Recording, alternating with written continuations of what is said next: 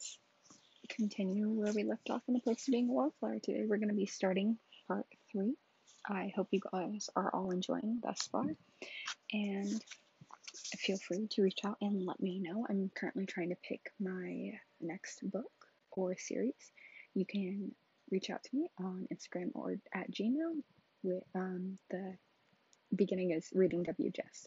All right, I look forward to hearing you all and from you all. All right, let's get into it. January 4th, 1992.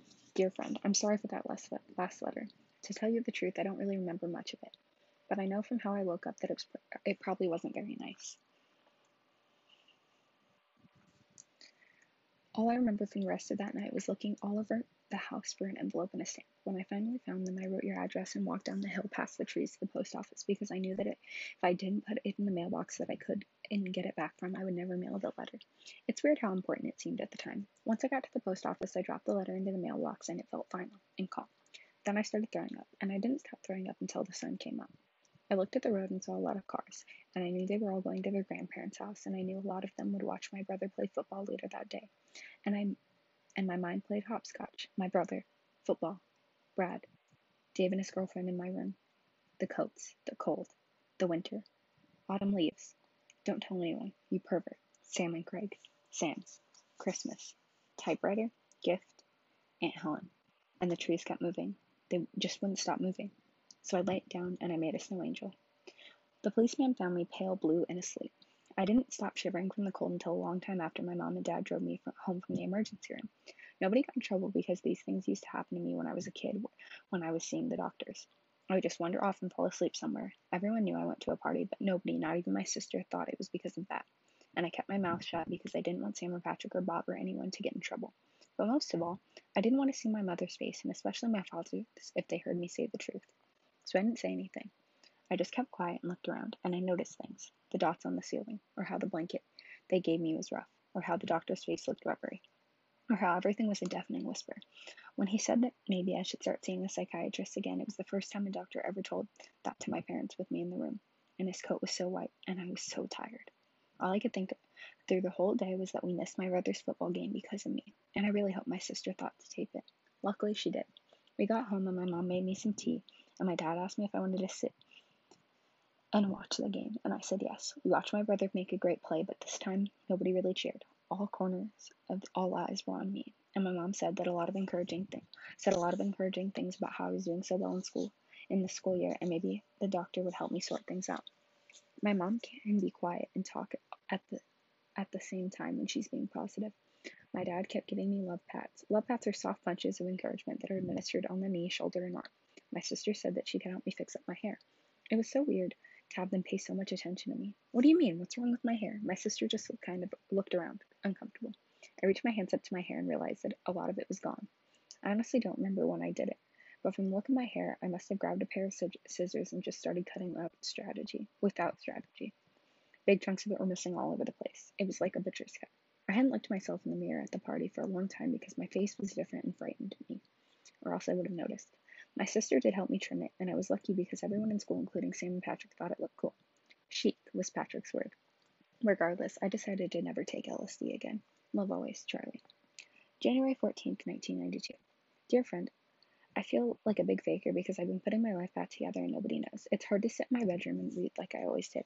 It's even hard to talk to my brother on the phone. His team finished third in the nation. Nobody told him we missed the game live because of me. I went to the library and checked out a book because I was getting scared. Every now and then things would start moving again, and sounds were bass heavy and hollow. And I couldn't put a thought together. The book said that sometimes people take LSD and they don't really get out of it. They said that it increases this one type of brain transmitter they said that essentially the drug is 12 hours of schizophrenia, and if you already have a lot of this brain transmitter, you don't get out of it. I started breathing fast in the library. It was really bad because I remembered some of the schizophrenic kids in the hospital when I was little, and it didn't help that this was the day after I noticed that all the kids were wearing their Christmas clothes, so I decided to wear my suit from Patrick to school, and I was teased mercilessly for nine hours straight. It was such a bad day. I skipped my first class ever and went to see Sam and Patrick outside. Looking sharp, Charlie, Patrick said, grinning. Can I have a cigarette? I said. I couldn't bring myself to say bum a smoke, not for my first one. I just couldn't. Sure, said Pat. Patrick. Sam stopped him. What's wrong, Charlie? I told him what was wrong, which prompted Patrick to keep asking me if I had a bad t- trip. No, no, it's not that. I was getting really upset. Sam put her arm around my shoulder, and she said she knew what I was going through. She told me I shouldn't worry about it. Once you do it, you remember how things looked on it. That's all. Like how the road turned into waves and how your face was plastic and your eyes were two different sizes. It's all in your mind. Then she gave me the cigarette. When I lit it, I didn't cough. It actually felt soothing. I know that's bad in health in a health class way, but it was true. Now focus on the smoke, Sam said, and I focused on the smoke. Now that looks normal, doesn't it? Uh huh, I think I said. Now look at the cement on the playground. Is it moving? Uh huh. Okay, now focus on the piece of paper that's just sitting there on the ground. And I focused on the piece of paper that was sitting on the ground. Is the cement moving now? No, it's not. From there you go, and you're going to be okay. To you to you probably should never do acid again. Sam went on explaining what she called the trance. The trance happens when you don't focus on anything and the whole big picture swallows and moves around you. She said it was usually metaphoric, but for some people who should never do acid again, it was literal. That's when I started laughing. I was so relieved, and Sam and Patrick smiled. I was glad they were smi- they started smiling too, because I couldn't stand there looking so look, looking so worried.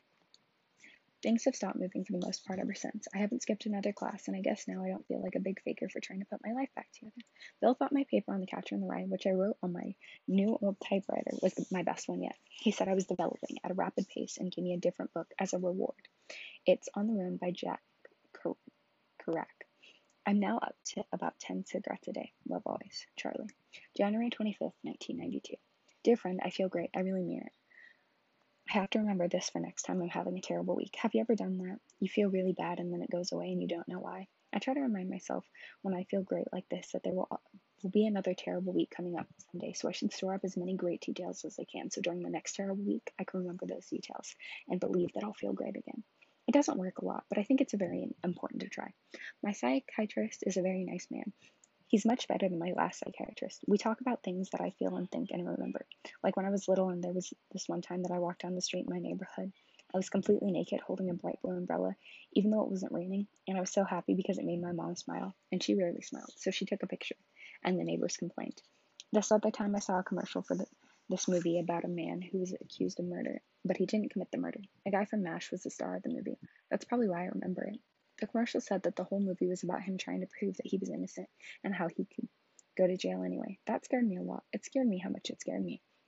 Being punished for something you do, did not do, or being an innocent victim, it's just something that I never want to experience. I don't know if it's important to tell you all this, but at the time it felt like a breakthrough. The best thing about my psychi- psychiatrist is that he has the music he has music magazines in his waiting room. I read an article about Nirvana on one visit, and it didn't have any references to honey mustard dressing or lettuce. They just kept talking about the singer's stomach problems all the time, though. It was weird. Like I told, like I told you, Sam and Patrick love their big song, so I thought I'd read it to have something to discuss with them. In the other magazine, in the end, the magazine compared him with John Lennon from the Beatles. I told that to Sam later, and she got really mad. She said he was like Jim Morrison if he was like anybody, but really, he isn't like anybody but himself. We were all at the big boy after Rocky Horror, and it started this big discussion. Craig said the problem with things is that everyone is comparing everyone with everyone, and because of that, it discredits people, like in his photography classes. Bob said that it was all about our parents not wanting to let go of their youth and how it kills them when they can't relate to something. Patrick said the problem was that since everything has happened already, it makes hard it makes it hard to break new ground. Nobody can be as big as the Beatles because the Beatles already gave it a context. The reason they were so big is that they had no one to compare themselves with, so the sky was the limit. Sam added that nowadays a band or someone would compare themselves to the Beatles after the second album, and their own personal voice would be less in that moment. What do you think, Charlie?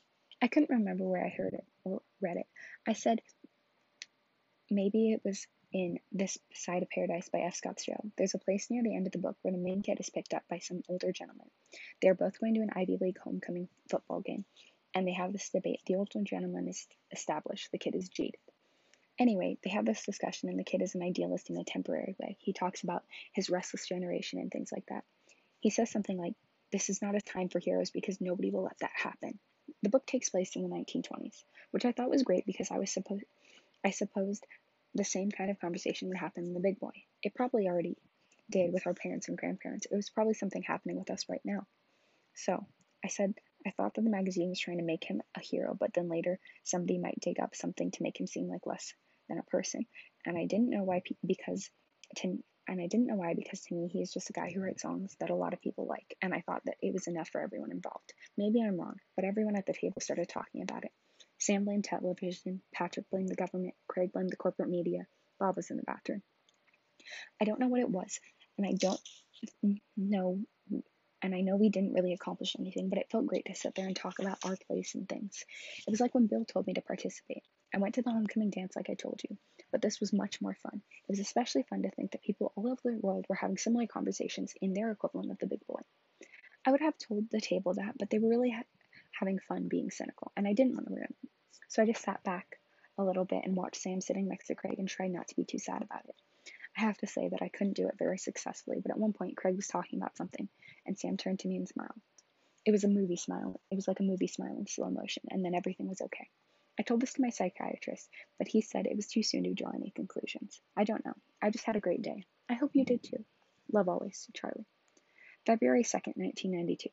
Dear friend, On the Road was a very good book. Bill didn't ask me to write a paper about it because, like I said, it was a reward. He did ask me to visit him in his office after school to discuss it, which I did. He made tea and I felt like a grown up. He even let me smoke a cigarette in his office, but he urged me to quit smoking because of the health risks. He even had a pamphlet in his desk that he gave to me now. I he gave me. I now use it as a bookmark. I thought Bill and I were going to talk about the book, but we ended up talking about things. It was great to have so many discussions back to back. Bill asked me about Sam and Patrick and my parents, and I told him about getting my license and talking on the big boy. I also told him about my psychiatrist. I didn't tell him about the party or my sister and her boyfriend, though. They're still seeing each other in secret, which my sister says only adds to their passion. After I got through telling Bill about my life, I asked him about his. It was nice too, because he didn't try to be cool and relate to me or anything. He was just himself about it. He said that he studied undergraduate work at some college in the West that he does, that doesn't give grades, which I thought was very peculiar. But Bill said it was the best education he ever got.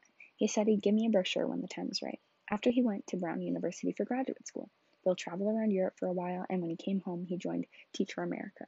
When this year is over, he thinks he is going to move to New York and write plays.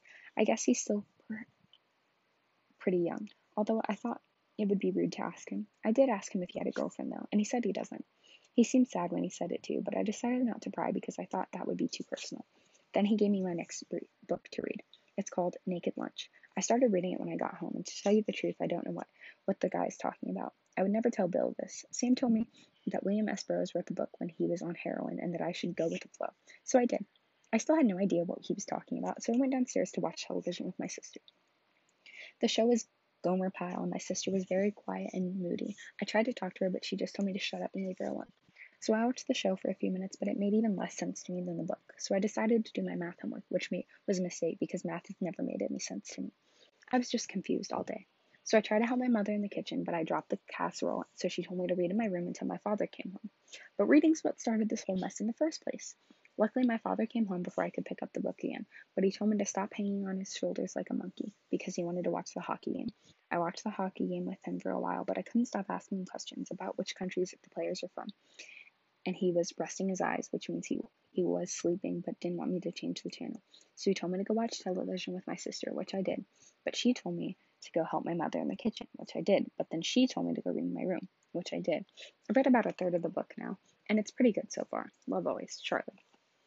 February 8th, 1992. Dear friend, I have a date for the Sadie Hawkins da- dance. In case you didn't have one of those, it's where they where it's a dance where the girl asks the boy. In my case, the girl is Mary Elizabeth and the boy is me. Can you believe it?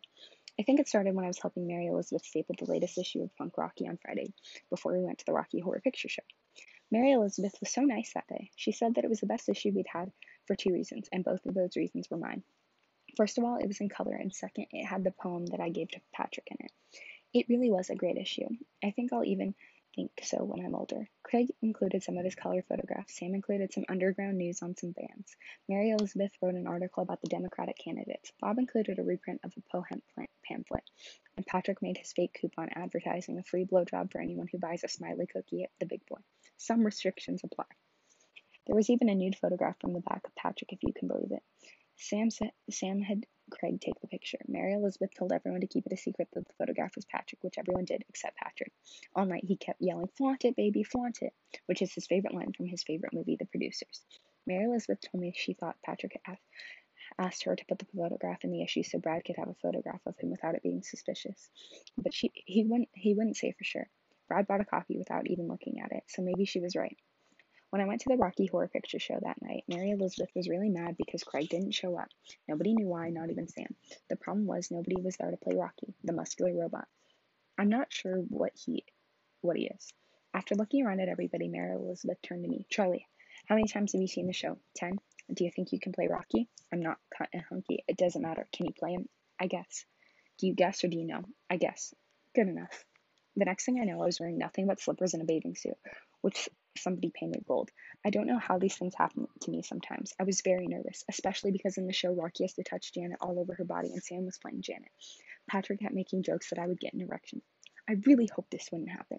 Once I got an erection in class and had to go to the blackboard.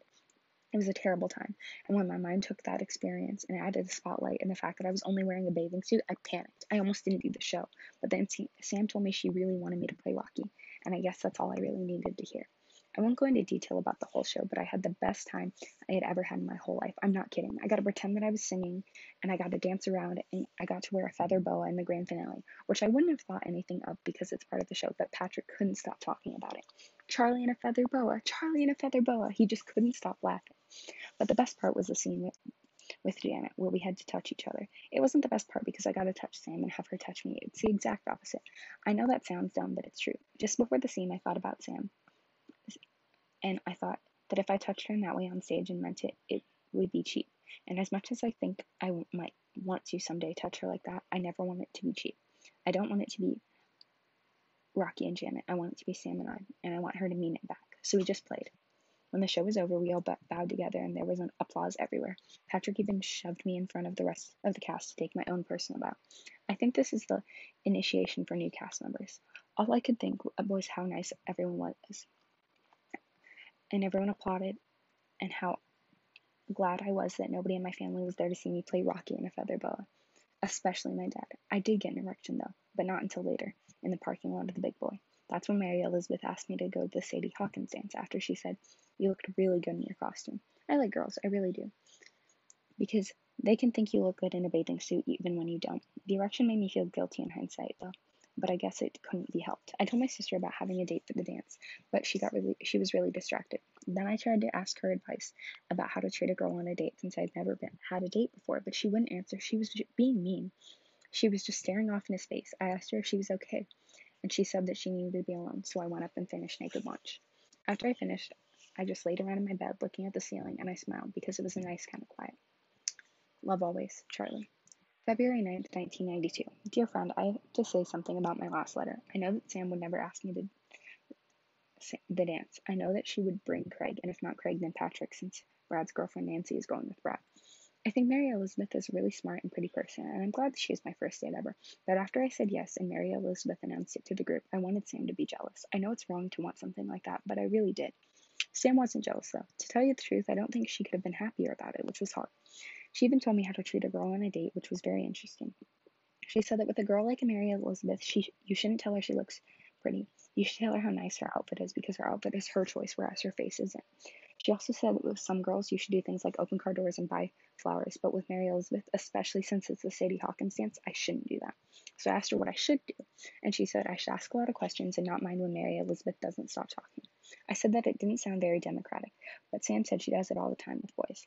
Sam did say that sex things were tricky with Mary Elizabeth since she's had a lot of boyfriends before and is a lot more experienced than I am. She said the best thing to do when you don't know what to do during anything sexual is pay attention to how that person is kissing you and kiss them back in that way. She says that is very sensitive, which I certainly want to be. So I said, Can you show me? And she said, Don't be smart. We talk to each other like that every now and then. It always makes her laugh. After Sam showed me a Zippo lighter trick, I asked her more about Mary Elizabeth. What if I don't want to do anything sexual with her? Just say you're not ready. Does that work? Sometimes. I wanted to ask Sam about the other side of sometimes, but I didn't want to be too personal. And I didn't want to know deep down. I wish I could stop being in love with Sam. I really do. Love always, Charlie. February 15th, 1992. Dear friend, I don't feel very well because everything is messy. I did go to the dance, and I did tell Mary Elizabeth how nice her outfit was. I did ask her questions, and I let her talk the whole time. I learned a lot about objection, objectification, Native Americans, and the Portuguese. But most of all, I learned about Mary Elizabeth. Mary Elizabeth wants to go to Berkeley and get two degrees. One is for political science, the other is for sociology with a minor concentration in women's studies. Mary Elizabeth hates high school and wants to explore lesbian relationships. I asked her if she thought girls were pretty, and she looked at me like I was stupid and said, That's not the point. Mary Elizabeth's favorite movie is Reds. Her favorite book is an autobiography of a woman who was a character in Reds. I can't remember her name. Mary Elizabeth's favorite color is green. Her favorite scene, season is spring. Her favorite ice cream flavor, she said she refuses to eat low fat frozen yogurt on principle alone, is Cherry Garcia. Her favorite food is pizza, half mushrooms, half green peppers. Mary Elizabeth is a vegetarian and she hates her parents. She is also fluent in Spanish.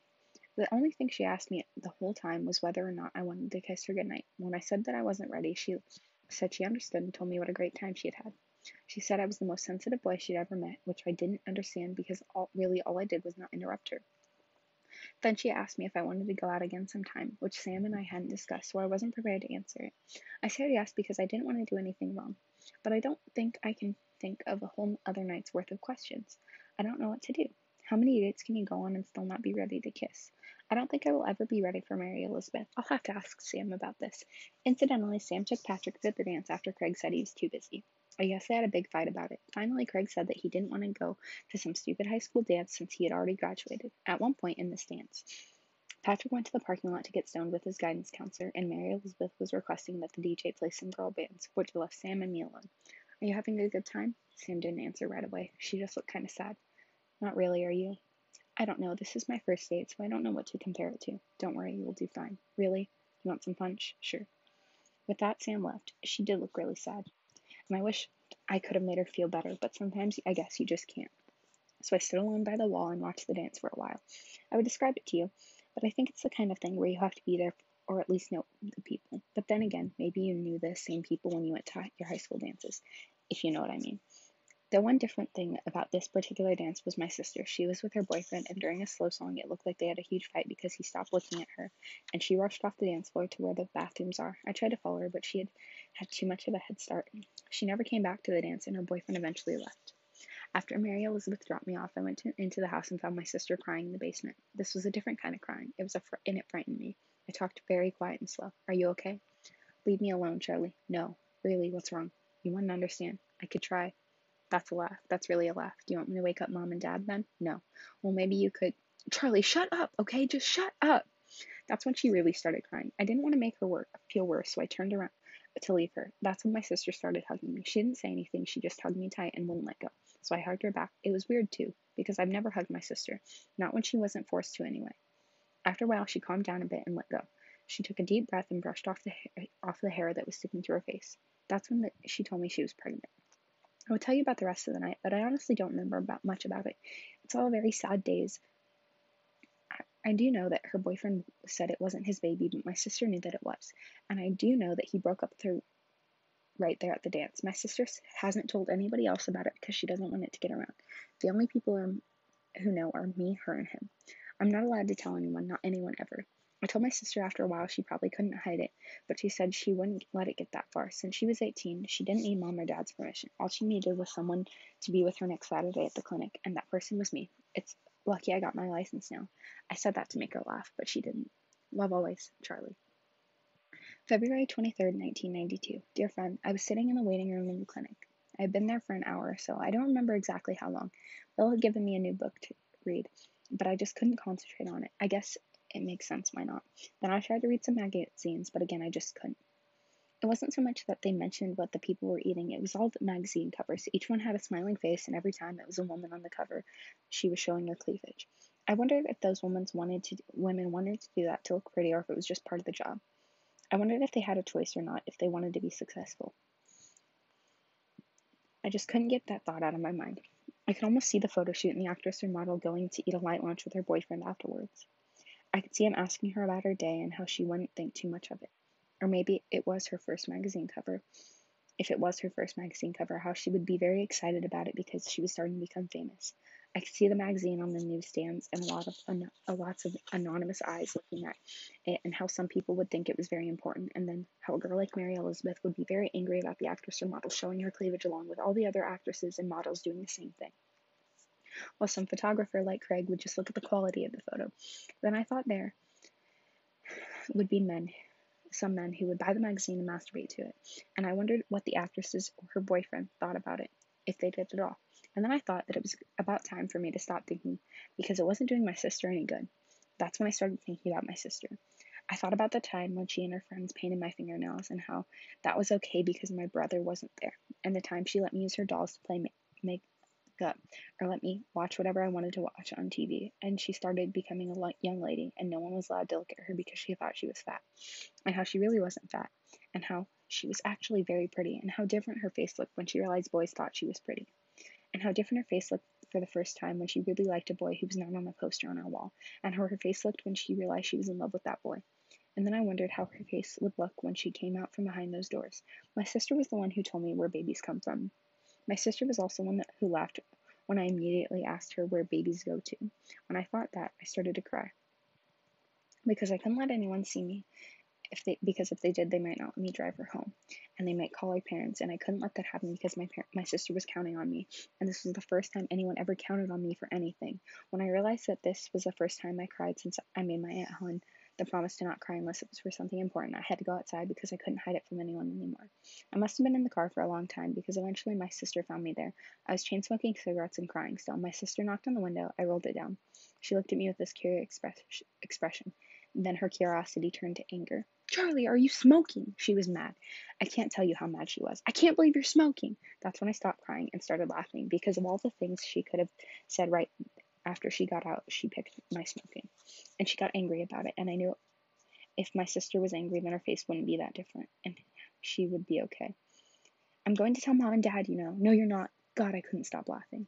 When my sister thought about it for a second, I think she figured out why she wouldn't tell mom or dad. It's like she suddenly remembered where we were and what had just happened and how crazy our whole conversation was considering all that. Then she started laughing. But laughing made her feel sick, so I had to get out of the car and help her into the back seat. I had already set up the pillow and blanket for her because we figured it was probably best for her to sleep it off it off a little in the car before we went home. Just before she fell asleep, she said, Well, if you're going to smoke, crack the window at least, which made me start laughing. Charlie, smoking. I can't believe it. Which made my sister laugh harder and sa- and she said, and I said I love you. And my sister said I love you too, just to stop it with the laughing already. Eventually my laughing turned into the occasional chuckle and then it just stopped. I looked back and saw my sister was asleep, so I started the car and turned on the heater so she would be warm. That's when I started reading the book Bill gave me. It's Walden by Henry David Thoreau, which is my brother's girlfriend's favorite book, so I was very excited to read it. When the sun went down, I put my smoking pamphlet on the page where I stopped reading and started driving home. I had stopped a few blocks from our house to wake up my sister and put the blanket and pillow in, my, in the trunk. We pulled into the driveway we got out, we went inside, and we heard our mother and father's voices from the top of the stairs. Where have you two been all day? Yeah, dinner is almost ready. My sister looked at me and I looked at her. She shrugged, so I started talking a mile a minute about how we saw a movie and how my sister taught me how to drive on the highways and how we went to McDonald's. McDonald's? When? Your mother cooked ribs, you know. My father was reading the paper. As I talked, my sister went up to my father and gave him a kiss on the cheek. He didn't look up from his paper. I know, but we didn't go to McDonald's until before the movie, and that was a while ago. Then my father said matter of factly, What movie did you see? I froze, but my sister came through with this name of the movie just before she kissed my mother on the cheek. I had never heard of this movie. Was it any good? I froze again. My sister was so calm. It was okay. Those ribs smell great. Yeah, I said, and then I, then I thought of something to change the subject. Hey, Dad, is the hockey game on tonight? Yeah, but you're only allowed to watch it with me if you don't ask any of your stupid questions. Okay, but can I ask one now before it starts? I don't know. Can you? May I? I asked, corrected. He grunted. Go ahead. What do the players call a hockey puck again? A biscuit. They call it a biscuit. Great, thanks. From that moment and all through dinner, my parents didn't ask any more questions about our day. Although my mom did say how glad she was that my sister and I were spending more time together. That night, after our parents went to sleep, I went down to the car and got the pillow and blanket out of my trunk. I brought them to my sister in her room. She was pretty tired and she spoke very softly. She thanked me for the whole day. She said that I didn't let her down, and she said that she wanted it to be our little secret since she decided to tell her boyfriend that the pregnancy was a false alarm. I guess she just didn't trust him with the truth anymore. Just after I turned out the lights and opened the door, I heard her say softly, I want you to st- stop smoking, you hear? I hear, because I really do love you, Charlie. I love you too. I mean it. So do I. Okay then. Good night. Good night. That's when I shut the door and left her to sleep. I didn't feel like reading that night, so I went downstairs and watched a half hour long commercial that advertised an exercise machine. They kept flashing a 1 800 number, so I called it. The woman who picked up on the other end of the phone was named Michelle, and I told Michelle that I was a kid and I did not need an exercise machine, but I hoped she was having a good night. That's when Michelle hung up on me, and I didn't mind a bit. Love always, Charlie. March 7th, 1992. Dear friend, girls are weird, and I don't mean that offensively, I just can't put it any other way. I have now gone on another date with Mary Elizabeth. In a lot of ways, it was similar to the dance, except that we got to wear more comfortable clothes. She was the only one who asked. She was the one who asked me out again, and I suppose that's okay. But I think I'm going to start doing the asking from time to time because I can't always hope to get asked. Also, if I do the asking, then I'll be sure to go out with the girl of my choice if she says yes. It's just so complicated. The good news is that I got to be one, the one who drove this time. I asked my father if I could borrow his car. It happened at the dinner table. What for? My dad gets protective of his car. Charlie's got a girlfriend, my sister said. She's not my girlfriend, I asked. Who is this girl? My father asked. What's going on? My mother asked from the kitchen. Charlie wants to borrow the car, my dad replied. What for? My mother asked. That's what I'm trying to find out, my father said with a raised voice. No need to get snippy, my mother said. Sorry, my father said without meaning it. Then he turned back to me. So tell me about this girl. So I told him a little about Mary Elizabeth, leaving out the part about the tattoo and belly button ring. He kind of smiled for a little while, trying to see if I was already guilty of something. Then he said yes, I could borrow his car. When my mother came in the with the coffee, my father told her about the story while I ate dessert. That night, I was re- was finishing my book, and my father came in and sat on the edge of my bed. He lit a cigarette and started telling me about sex. He gave me the talk, this talk a few years before, but it was more biological then. Now he was saying things like, "I know I'm your old man, but we can't be too careful these days, and wear protection. And if she says no, then you have to assume she means it, because if you force her to do something she doesn't want to do, then you're in big trouble, Mister. And even if she says no and she really means yes, and quite frankly, she's playing games and it isn't worth the price of dinner. If you don't need to talk to somebody, you can come to me, but if you don't want to, for some reason, talk to your brother. And finally, I'm glad we've had this talk. Then my father ruffled my hair, smiled, and left the room. I guess I should tell you that my father isn't like on television. Things like sex don't embarrass him, and he's actually very smart about them. I think he was especially happy because I used to kiss this boy in the neighborhood a lot when I was very little. And even though the psychiatrist said that it was natural for little boys and girls to explore things like that, I think my father was afraid. I guess that's normal, but I'm not sure why. Anyway, Mary Elizabeth and I went to see a movie downtown. It was called, it was what they called an art movie. Mary Elizabeth said it won an award in some big film festival in Europe. And she said that that was impressive. As we waited for the movie to start, she said what a shame it was that so many people would go to see a stupid Hollywood movie, but there were only a few people in this theater. Then she talked about how she couldn't wait to get out of here and go to college, where people appreciated things like that. Then she, the movie started. It was in a foreign language and had subtitles, which was fun because I had never read a movie before. The movie itself was very interesting, but I didn't think it was very good because I didn't really feel different when it was over. But Mary Elizabeth felt different. She kept saying things like it was an articulate film, so articulate. And I guess it was. The thing is, I didn't know what it, it said, even if it was said very well. Later, I drove us to this underground record store, and Mary Elizabeth gave me a tour. She loves this record store. She said it was one of the best places where she feels most like herself. She said that before coffee shops were popular, there were there was nowhere for kids like her to go except the big boy, and that was old until this year. She showed me this movie section and told me that all these cult filmmakers and people from France. Then she took me down to the import section and told me about real alternative music. Then she took me to the folk section and told me all about girl bands like the Stilts, like the Slits. She said she felt really bad that she hadn't gotten me anything for Christmas and she wanted to make it up to me. Then she bought me a record by Billie Holiday and I asked her if I wanted if she, and asked if I wanted to go to her house and listen to it. So I was sitting alone in her basement while she was upstairs getting us something to drink, and I looked around the room, which was very clean and smelled like people didn't live there. It had a fireplace in it with a mantel and golf trophies, and there was a television and a nice stereo.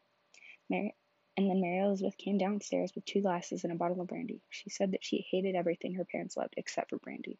She asked me to pour the drinks while she made a fire. She was very excited too, which was strange because she's never like that. She kept talking about how she loves fires and how she wants to wanted to marry a man and live in Vermont someday, which was strange too because Mary Elizabeth never talks about things like that. When she finished the fire, she put on the record and kind of d- danced over to me.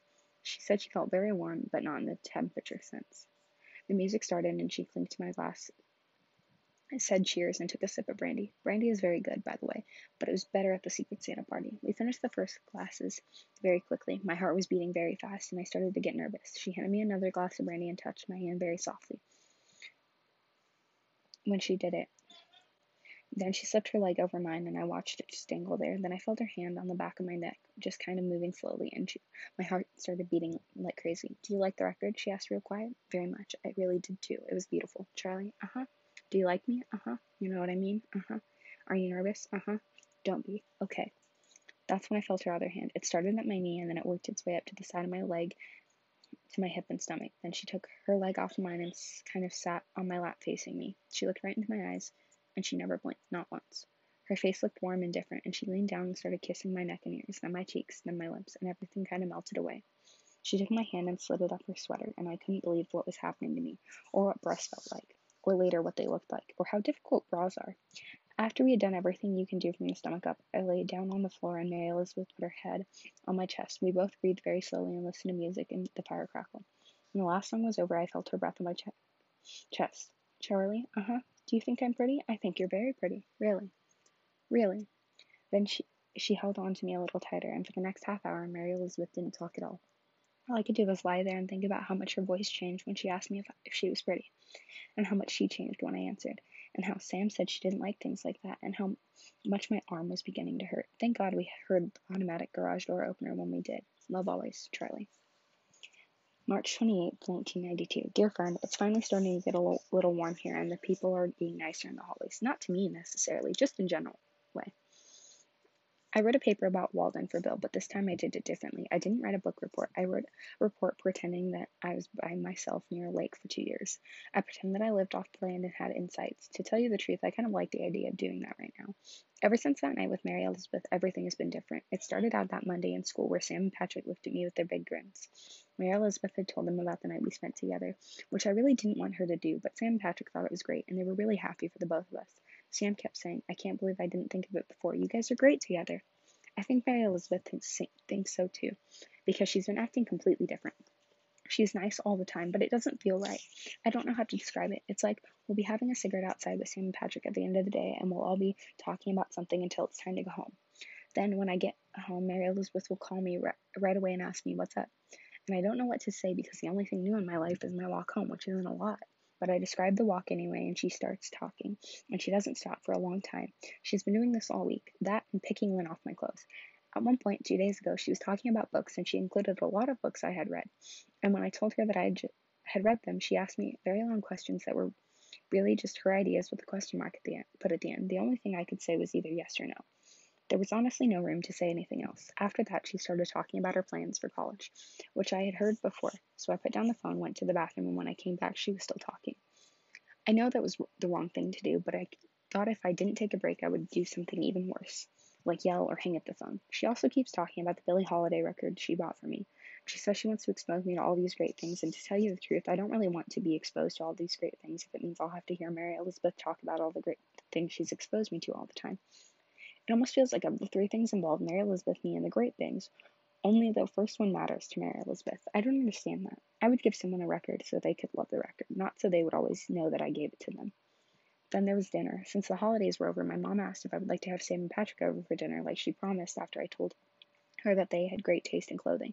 I was so excited. I told Patrick and Sam, and we made plans for Sunday night. And about two hours later, Mary Elizabeth walked uh, to me in the hall and said, What time Sunday? I didn't know what to do. It was just for Sam and Patrick. That was the whole idea from the beginning, and I never even invited Mary Elizabeth.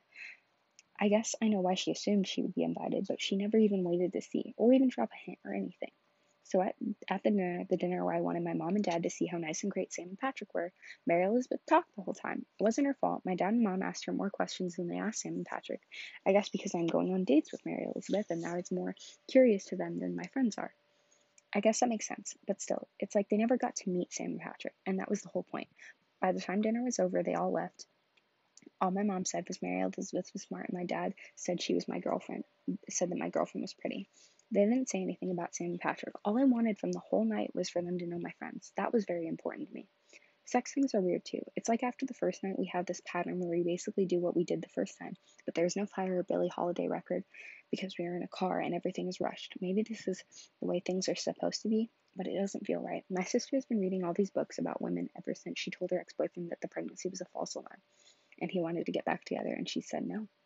So I asked her about Mary Elizabeth leaving out the sex part because I knew she could be neutral about it, especially since she stayed clear of dinner. My sister and said Mary Elizabeth is suffering from low self-esteem, but I told her that she has the same that she said the same thing about Sam back in November when she started dating Craig, and Sam is completely different. Everything can't be low self-esteem, can it? My sister tried to clarify things. She said that by introducing me to all these great things, Mary Elizabeth gained a superior position that wouldn't that she wouldn't need if she was confident about herself. She also said that people who try to control situations all the time are afraid that if they don't, nothing will work out the way they want it to. I don't know if this is right or not, but it made me sad regardless. Not for Mary Elizabeth or for me, just in general, because I started to think that I didn't know who Mary Elizabeth was at all. I'm not saying that she was lying to me, but she just acted so different before I got to know her. And if she really isn't like what she was at the beginning, I wish she could could have just said so. Maybe she is like she was at the beginning, and I just didn't realize it. I just don't want to be another thing Mary Elizabeth is in charge of. I asked my sister what to do, and she said the best thing is to be honest about my feelings. My psychiatrist said the same thing. And then I felt really sad because I thought maybe I was different from how Mary Elizabeth originally saw me, too. And maybe I was lying by not telling her that it was hard to listen to her talk all the time without getting to say anything back but I was just trying to be nice like Sam said I should. I don't know where I went wrong. I tried to call my brother about this, but his roommate said he was really busy with school, so I decided to leave, not leave a message because I didn't want to distract him.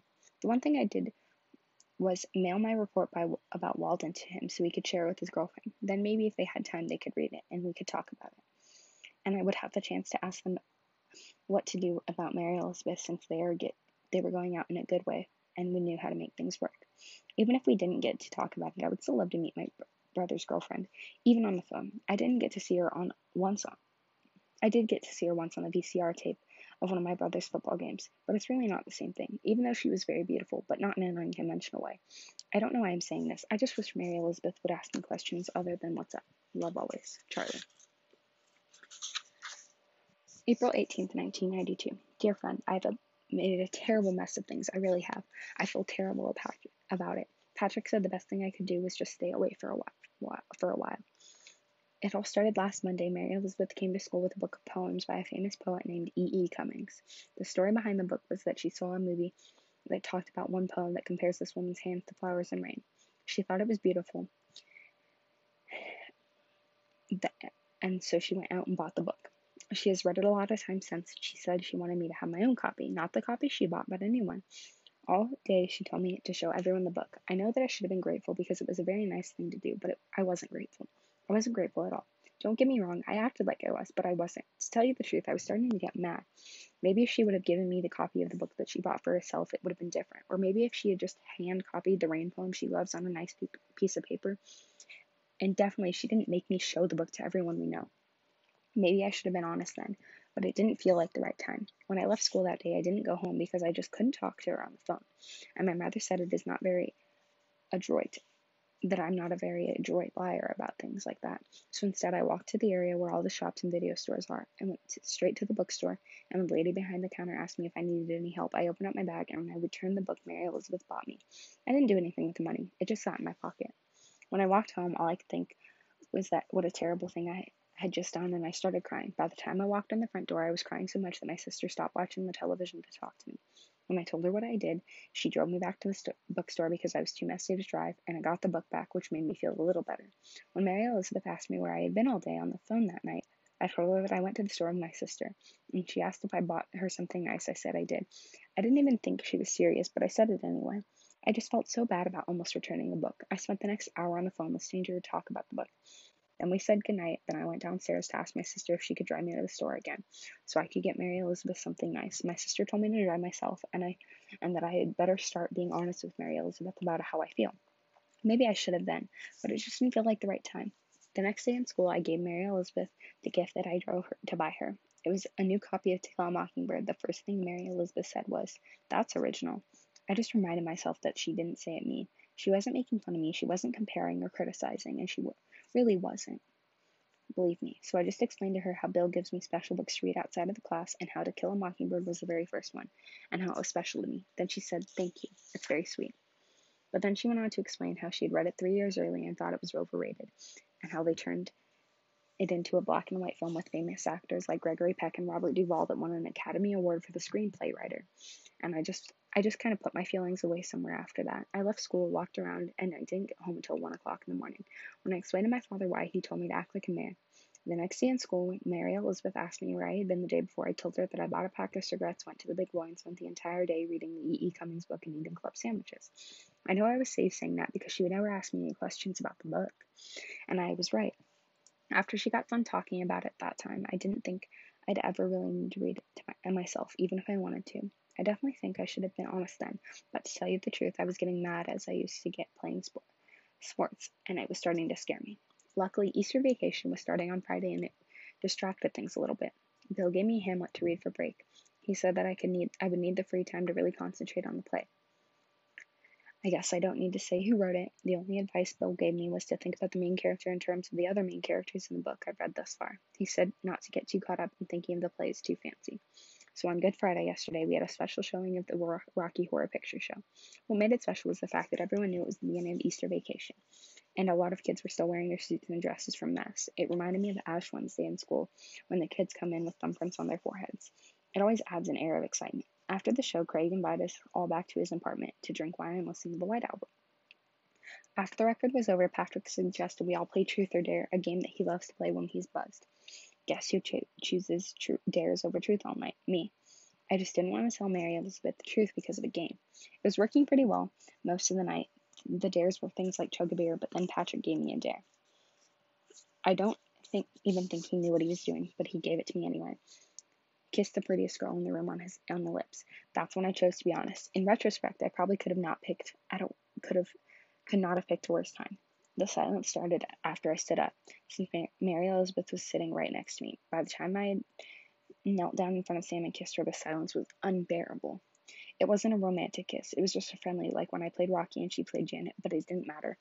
I could say that it was the wine or the beer that I chugged. I could also say that I had forgotten the time Mary Elizabeth asked me if she if I thought she was pretty, but I would be lying. The truth is, when when Patrick dared me, I knew that if I kissed Mary Elizabeth, I would be lying to everyone, including Sam, including Patrick, including Mary Elizabeth. And I just couldn't do it anymore, even if it was part of the game. After the silence, Patrick did his best to salvage the evening. He said, the first thing he said, "Well, isn't this awkward?" But it didn't work. Mary Elizabeth walked quickly out of the room and into the bathroom. Patrick told me later that she didn't want anyone to see her cry. Sam followed her, but but before she completely left the room, she turned to me and, ser- and said, serious and dark, What the fuck is wrong with you? It was the look on her face when she said it and how much she meant it. It suddenly made everything seem like it really was. I felt terrible, just terrible. Patrick immediately stood up and took me out of Craig's apartment. We walked to the street, and the only thing I was aware of was the cold. I said that I should go back inside and apologize. Patrick said, No, I'll get our coats, just stay here. When Patrick left me outside, I started to cry. It was real and panicky, and I couldn't stop it. When Patrick came back, I, sa- I said, really crying, I really think I should go apologize. Patrick shook his head. Believe me, you don't want to go in there. Then he jiggled the car keys in front of my face and said, Come on, I'll take you home. In the car, I told Patrick about everything that had been going on, about the record and the book, and To Kill a Mockingbird, and how Mary Elizabeth never asked me a question. And all Patrick said was, It's too bad you're not gay. That made me stop crying a little bit. Then again, if you were gay, I would never date you. You're a mess. That made me start laughing a little bit. And I thought Brad was fucked up. Jesus. That made me laugh a lot more. Then he turned on the radio and we drove through the tunnels back home. When he dropped me off, Patrick told me the best thing to do was keep away for a while. I guess I already told you that. He said that when he knew more, he'd give me a call. Thanks, Patrick. Don't mention it. And then I said, You know, Patrick, if I were gay, I'd want to date you. I don't know why I smiled, why I said it, but it seemed right. Patrick just smiled cocky and said, Of course. Then he peeled out down the road. When I lay down in bed that night, I put on Billie Holiday, the Billie Holiday record, and I started reading the E. E. Cummings poems. And I read that poem that compares the woman's hands to the flowers in rain. I put the book down and went to the window. I stared at my reflection in the trees behind it for a long time, not thinking, anything, not feeling anything, not hearing the record for hours. Something really is wrong with me, and I don't know what it is. Love always, Charlie. April 26, 1992. Dear friend, nobody has called me since that night. I don't blame them. I spent the whole vacation reading Hamlet. Bill was right. It was much easier to think of the kid in the play like the other characters I've read about so far. It also helped me while I'm trying to figure out what's wrong with me. It didn't give me any answers necessarily, but it was very helpful to know that someone else has been through it especially someone who lived such a long time ago. I did call Mary Elizabeth and I told her that I'd been listening to the record every night and reading the E. E. Cummings book. She just said, It's too late, Charlie. I would have explained that I didn't want to start going on dates again, and I just I was just doing the, these things as a friend, but I knew it wouldn't would have only made things worse, so I didn't. I just said, I'm sorry. And I really was sorry. And I know that she believed me, but when that didn't make any difference, there was nothing but a bad silence on the phone. I really knew it was too late. Patrick did call me, but all I said was that Craig got really angry at Sam about me and I should keep staying away until things got clear. I asked him if he would like to go out, just him and me. He said that he would be busy with Brad and family things, but he'd try to call me if he could find the time. So far, he hasn't. I would tell you about Easter Sunday with my family, but I've already told you about Thanksgiving and Christmas, and there really isn't much of a difference, except that my father got a raise and my mother didn't because she doesn't get paid for housework, and my sister stopped reading those self esteem books because she met a new boy. My brother did come home, and when I asked him if his girlfriend read my report on Walden, he said no because she broke up with him when she found out he was cheating on her. That happened a while ago, so I asked him if he read it himself, and he said that he hadn't because he was too busy.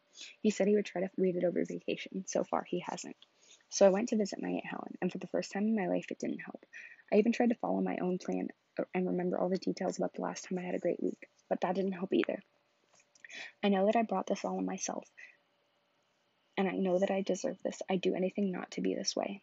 I'd do anything to make it up to everyone, and to not have to see a psychiatrist who explains to me about being a about being passive aggressive and to not need to take the medicine he gives me, which is too expensive for my dad, and to not have to talk about bad memories with him or be nostalgic about bad things. I just wish that God or my parents or Sam or my sister or someone would just tell me what's wrong with me. Just tell me how to be different in a way that makes sense, to make this all go away and disappear. I know that that's wrong because it's my responsibility. And I know that things get worse before they get better. That's what my psychiatrist says. But this is a wor- a worse that just feels too big. After a week of not talking to anyone, I finally called Bob. I know what's wrong. I know that's wrong, but I didn't know what else to do. I asked him if he had anything I could buy. He said he had a quarter ounce of pot left, so I took some of my Easter money and bought it. I've been smoking it all the time since. Love always, Charlie. Okay, and with that, that's wrapping up part three, and I'll be sure to start if not complete part four within the next week. I hope you guys are all enjoying. And like I said at the beginning, feel free to reach out at readingwjess on Instagram or at Gmail. I look forward to hearing from you guys and I hope you're enjoying. Bye.